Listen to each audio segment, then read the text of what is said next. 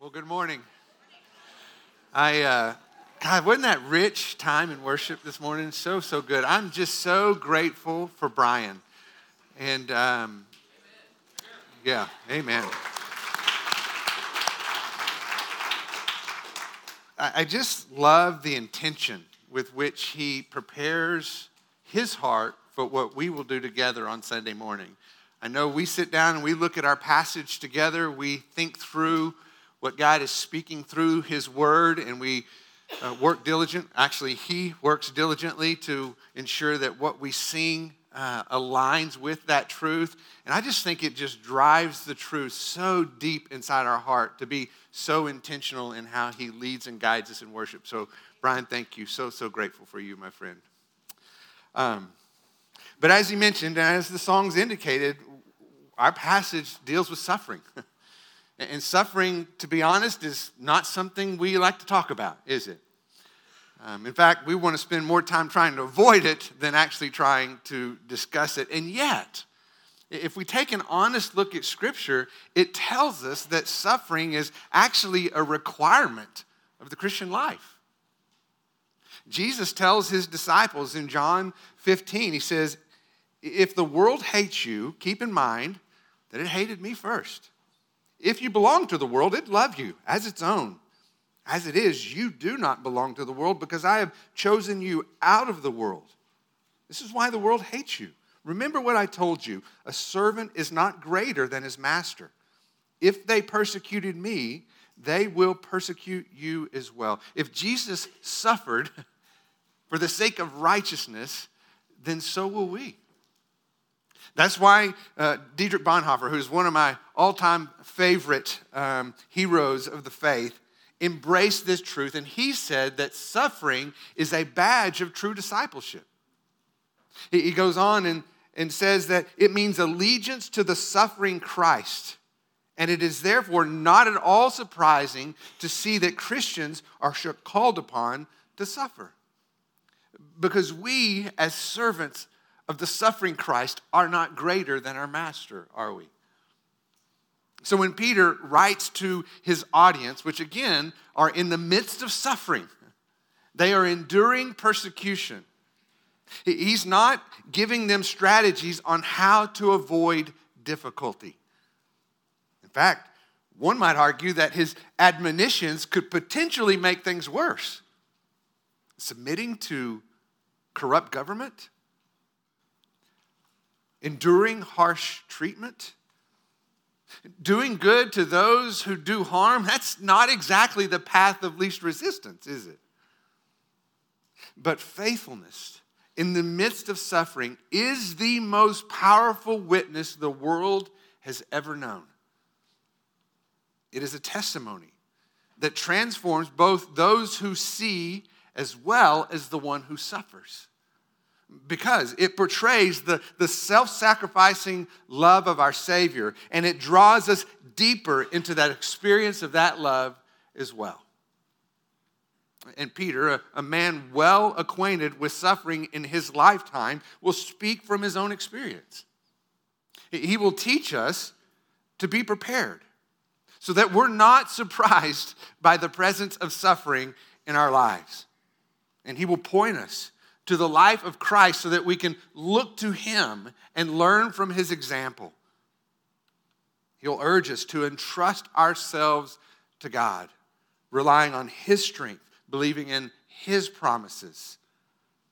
Because when we learn to exalt the supremacy of Christ in our lives, when we glorify God and cling to the everlasting hope of our salvation, our worship becomes an antidote to our fear.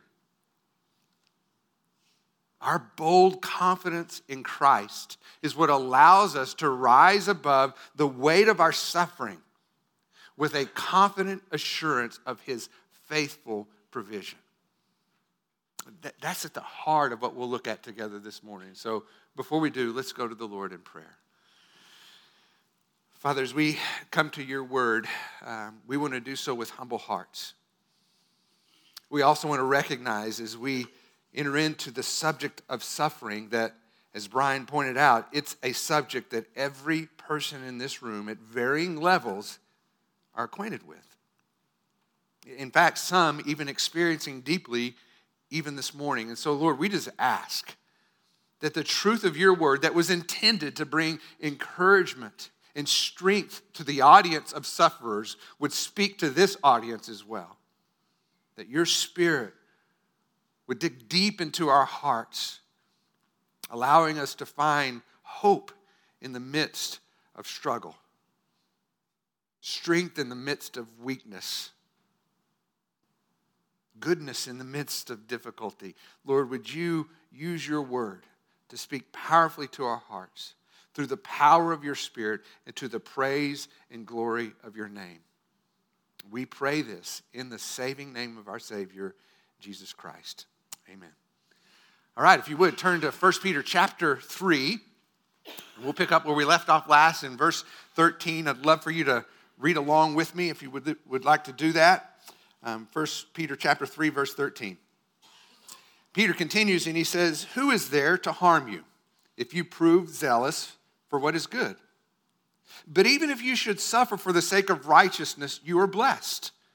And do not fear for uh, do not fear their intimidation and do not be troubled, but sanctify Christ as Lord in your hearts, always being ready to make a defense to everyone who asks you to give an account for the hope that is in you, yet with gentleness and reverence and keep a good conscience, so that in the thing which you are slandered, those who revile your good behavior in Christ will be put to shame.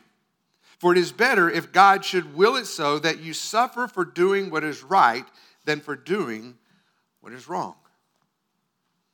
I think it's interesting if you're like me, anytime you read scripture, you often encounter things going, huh, that's an interesting thing. I had that when I read this first verse. When it says in verse 13, Who is there to harm you if you prove zealous for what is good? And I kind of put myself into the shoes of the audience who was hearing this, who, like we already said, were doing uh, in the midst of persecution.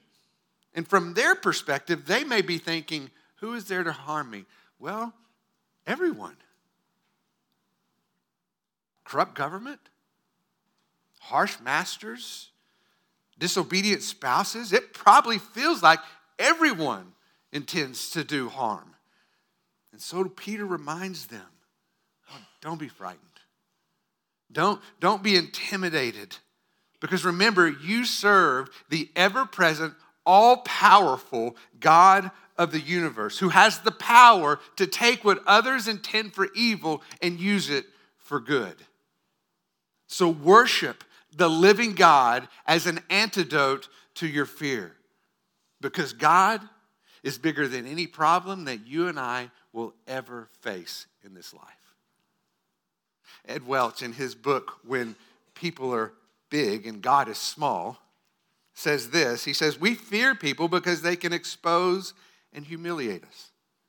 We fear people because they can reject, ridicule, or despise us.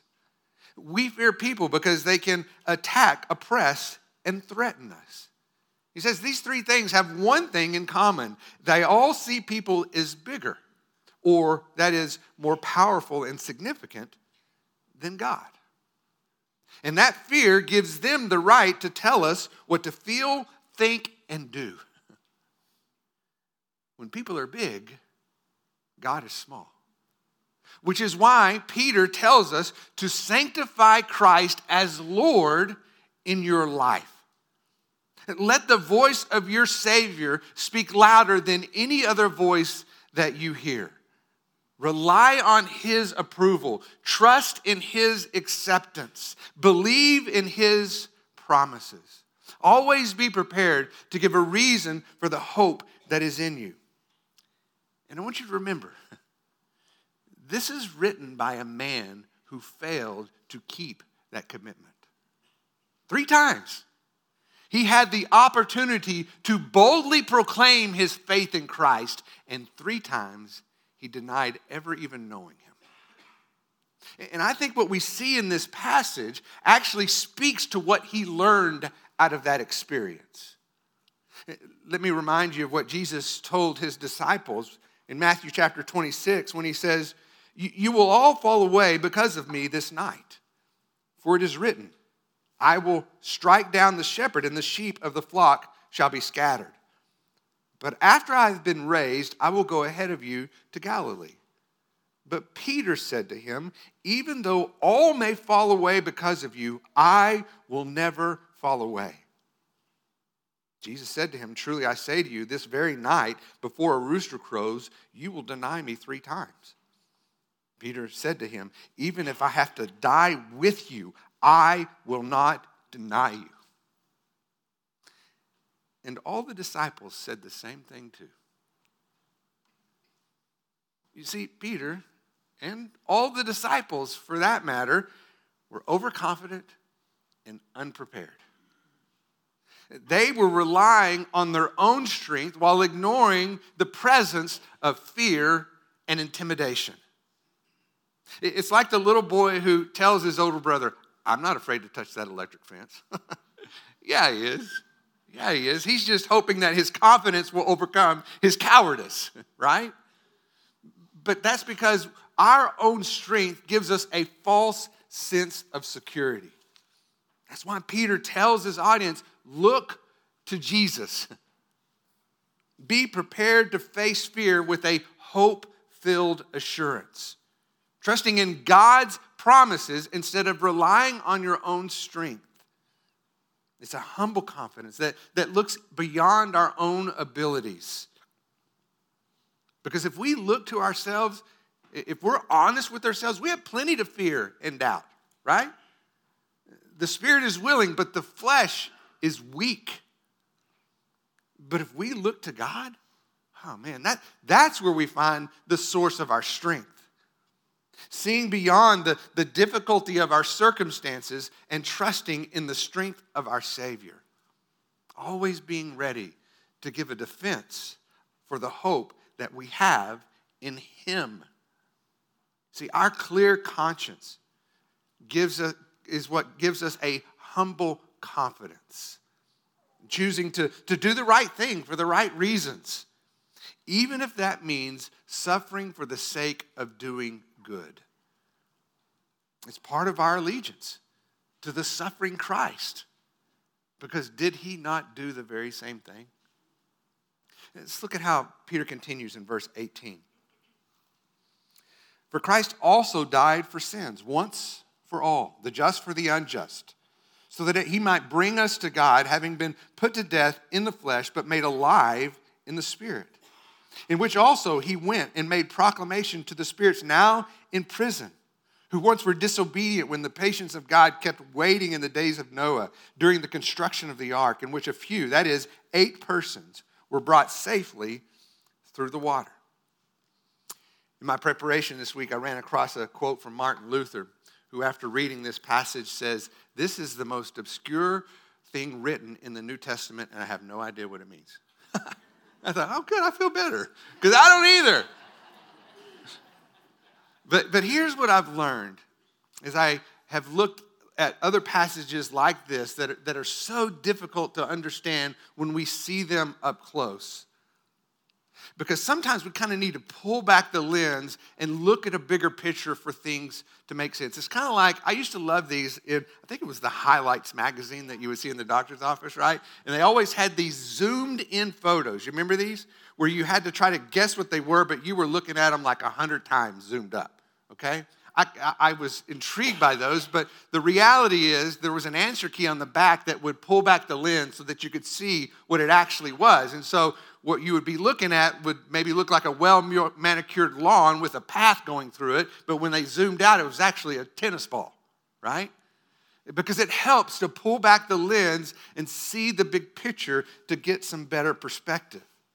So that's what I want us to do with our passage this morning and, and be reminded as we pull back the lens that, that Peter is writing to encourage people who are in the midst of suffering and persecution. He's not ignoring the reality of their suffering, he's just helping them find joy in the midst of their pain. And he began by encouraging them as we started our passage this morning be prepared. Realize that suffering is a requirement of the Christian life. It comes as part of our allegiance to the suffering Christ. But that doesn't mean that life has to be miserable. Because from a biblical perspective, suffering is not the opposite of blessing. In fact, God can to take what others intend for evil and use it for good. We have hope even in the midst of our heartache. And so we can be zealous for what is right, even in a world that has gone wrong, living in victory instead of being a victim of our circumstances. Because our union with Christ is ultimately the source of our hope, which I believe, if we were to pull back the lens, is the very central message of our passage this morning. As he goes on to describe there in verse uh, 18, right? That, that Christ died for our sins once for all. What the writer of Hebrews tells us in Hebrews chapter 10, verse 12. He, speaking of Jesus, having offered one sacrifice for all sins for all time, sat down at the right hand of God, the just for the unjust, so that we could be reconciled to God. That's why Paul writes in 2 Corinthians 5 21, He who knew no sin became sin on our behalf so that we might become the righteousness of God in him. This is the substitutionary atonement of Jesus Christ, bearing a punishment that we deserve so that we might receive a gift that we could never earn. That was Paul's point when he says in Ephesians chapter 2 verse 8, "By grace you have been saved through faith." And that not of yourselves, here it is, it is a gift of God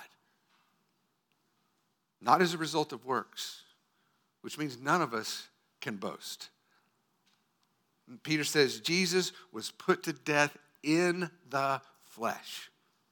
In other words, he suffered and died for our sins. Real suffering, real death.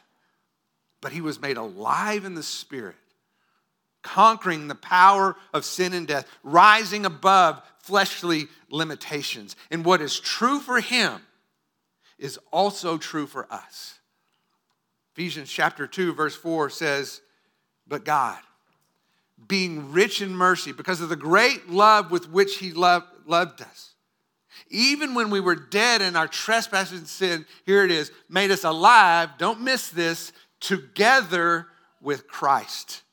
By grace you've been saved and raised up with Him and seated us with Him in the heavenly places in Christ. Do, do, do you see the emphasis of our union with Christ? Accomplished for us. See, what he accomplished is our ultimate source of confidence. And so when it says that Jesus went and made proclamation to the spirits now in present prison, we need to know that, that Peter's not changing the subject here. He's actually validating his point by emphasizing the scope and magnitude of Christ's victory at the cross.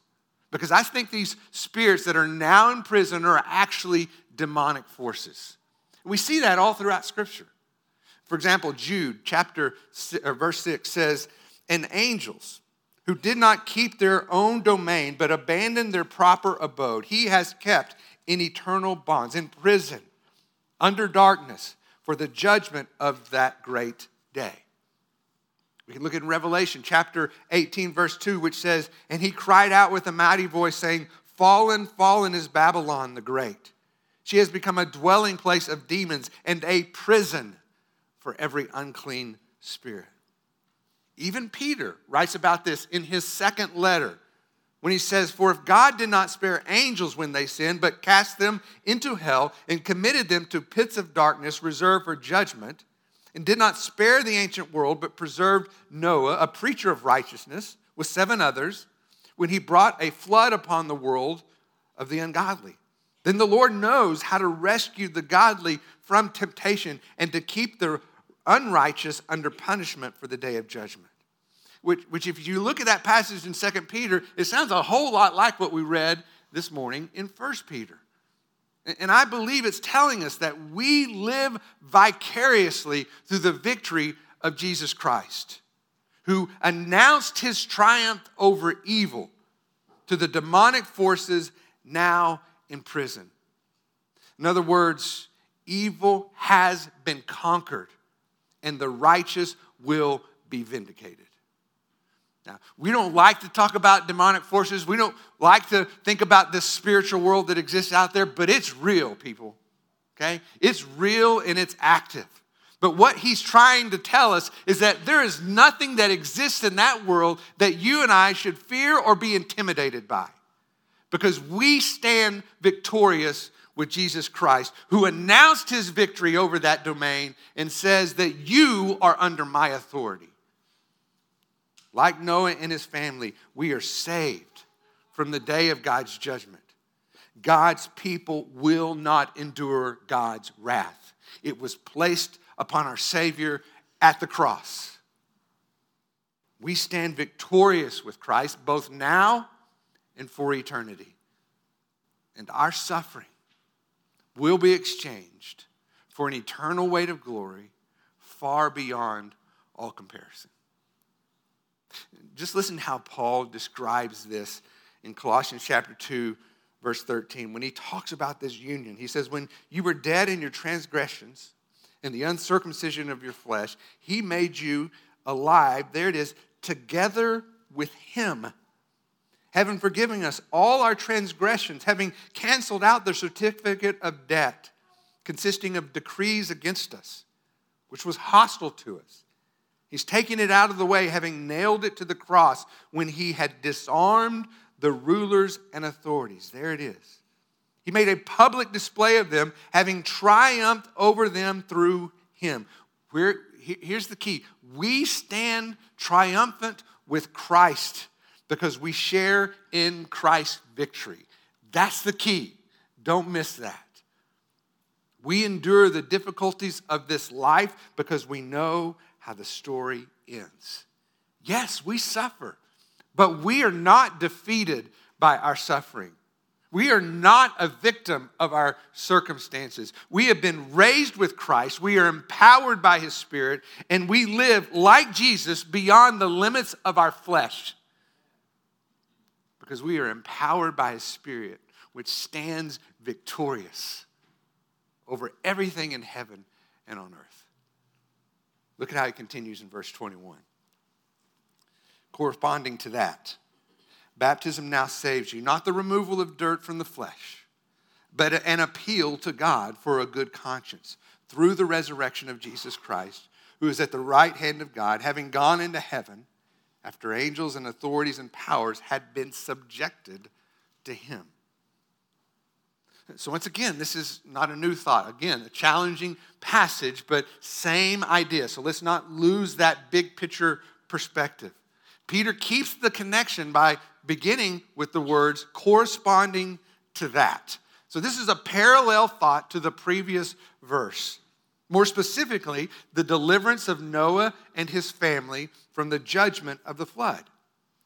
Because the God who delivered Noah and his family is the same God who delivers us, you and I. And this deliverance is what is symbolized in our baptism, which again represents our union with Christ. That's the big picture point. Baptism is a picture of having been buried with Christ in his death and then raised to walk in the newness of life through his resurrection. And to prevent any misunderstanding, notice what Peter says. He says, But this is not just the removal of dirt from the flesh. In other words, baptism is not what purifies your life. Instead, it is where you pledge your life to be set apart to God. Let me ask you did the, did the ark save Noah and his family from the flood? No, the ark didn't save Noah and his family. God saved Noah and his family. Baptism doesn't save you from God's judgment, Christ saves you from God's judgment. And your baptism represents your union with Him. See, in good conscience, we seek to faithfully devote our lives to follow Christ. Old things have gone. Behold, new things have come. Peter seems to be combining these metaphors to help magnify his point because Christians have been brought through the destruction of the flood of destruction. We've been brought through the, the waters of death, and we are in fact secure in the resurrected life of Jesus Christ. There is nothing in heaven or on earth that is outside of his sovereign control and dominion. That's why he told his disciples in Matthew 28 18, All authority has been given to me in heavens and on earth. And it is by this authority that you and I fulfill our calling as ambassadors of Christ. What Peter's already told us, proclaiming the excellencies of Him who called us out of darkness into His marvelous light. See, we don't have to be defeated by our suffering, nor do we need to be surprised by it. Like Peter says in the beginning, suffering is, is an expected part of the Christian life. Because if Jesus faced opposition and difficulty, then so will we. As Bonhoeffer said, we made an allegiance to a suffering Christ. Therefore, it should be no surprise that Christians are called to suffer. It's, it's a badge of discipleship. And I actually believe this is, this is a critical factor for our endurance. Because here's why. If our goal is to avoid suffering at all cost. If we're striving for, for comfort and control in our life, then suffering will be an unwelcome intruder that will cause us to be miserable and feel defeated constantly. This is actually a very significant part in my ongoing battle with anxiety. Because my goal for many years was to avoid it at all costs. To manage my life in a way that minimized stress in every possible way. And not only was it exhausting, it was completely impossible. I've actually found more freedom in acknowledging the struggle with anxiety. And now, when it comes, I can say to myself, I see you. I see you and I know what you want to do.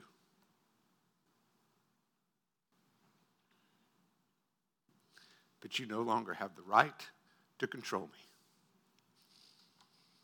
Because even though I may still struggle, I'm confident that God will carry me through. I can tell my anxiety with utmost confidence you will not win. I found that being expected and prepared is a much better approach than striving for comfort and control. And I think that's part of what Peter's trying to tell us this morning. Because we don't have to be defeated by our suffering. It can actually be used to draw us more deeply into our love for Christ. Because you didn't hear me say, I no longer struggle with anxiety, that it's gone away and, and it's uh, it's past history. I didn't say that, did I? It's a present reality in my life, but it no longer controls me. That's the difference. And I think that's what Peter's trying to tell his audience. He's not trying to give them some pie in the sky idea that somehow if they do the right thing, then suffering will go away. He's saying, look, if you do the right thing, then suffering will come. But you don't have to be defeated by it which was Peter's second point. Look to Jesus and draw near to him. In fact, the deeper the pain we encounter, the more we should pursue our Savior. There is nothing else we can do that will satisfy what our soul most deeply needs. Hear me here. We need Jesus. That's where we need to put our focus. We need to know that He is present even in the midst of our pain we should run to him in confidence, not hide from him in fear. As the psalmist writes in Psalm 34, verse 18 the Lord is near to the brokenhearted, and he saves those who are crushed in spirit. See, even the Old Testament agrees many are the afflictions of the righteous, but the Lord delivers him out of them all. Our suffering is never meaningless. God is always at work, nor is our suffering permanent because the Lord will deliver us from its defeat. We will be vindicated and we will stand victorious with Him.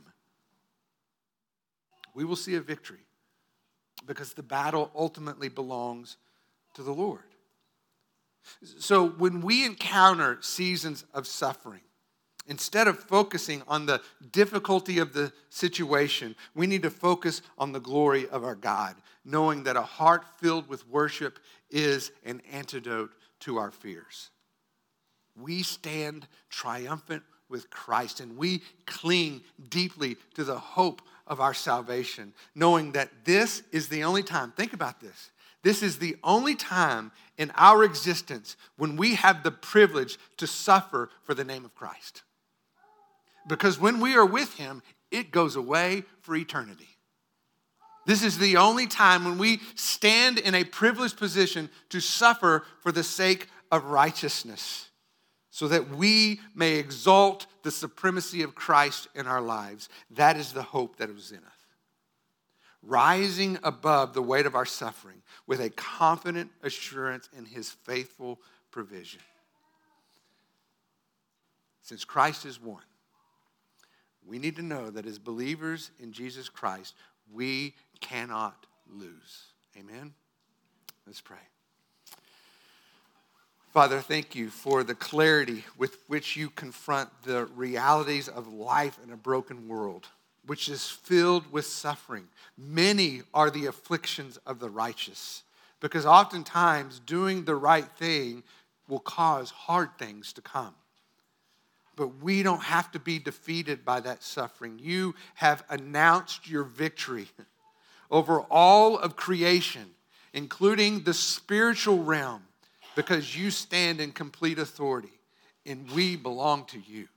And where you have had victory through the cross and the power of the resurrection, that same victory has been applied to our lives. And so we stand victorious with you. You are our Savior, and we trust in you. We pray this in your name. Amen. Please stand. Let's sing together. So I want you to make sure you don't miss a really important part in our point in our passage this morning. And, and that is that our victory is not in the absence of suffering. It is in the presence of suffering. It didn't tell us that if you do good things, then you're promised good things will happen and life will get easier. It actually tells us just the opposite, doesn't it? It says the righteous will suffer. Many are the afflictions of the righteous. But we don't have to be defeated by our circumstances. And we can even look at the struggles that you and I face in life. And, and boy, I want you to know I'm try, I try to be so sensitive as I share stories from my life because I don't want to communicate anything that would suggest to anyone that I once had a struggle that I don't know, no longer have anymore. In fact, I'm telling you just the opposite. It is still a present reality in my life, but it no longer controls me. And that's what I want you to experience through things like we see in our passage this morning. That even in the midst of your struggles and difficulties in life, you don't have to be defeated by them because you stand victorious with Jesus Christ. And his victory becomes yours. And we can rise above our circumstances and we can cling to a hope, even if that's all we do. That's a win. That's a win. So I pray that that's the only thing you hear this week, that as you go along, if you can just cling to the hope, you won. Because he's going to hang on to you. Amen? Let's pray. Lord, thank you so much for this sweet family, that we can share real life together. I pray that we can encourage each other and strengthen each other, even in the midst of struggles, knowing that we are not defeated by it when we stand victorious with Christ. Lord, help us to uh, live in a way that we see freedom and find hope, even in the midst of some of the darkest, most difficult seasons of our life. Because we look to you and we trust that you have secured us, that we are held tight by your presence, and our hope cannot be taken away. Father, we love you and we thank you and we pray this in your name. Amen. Have a great day.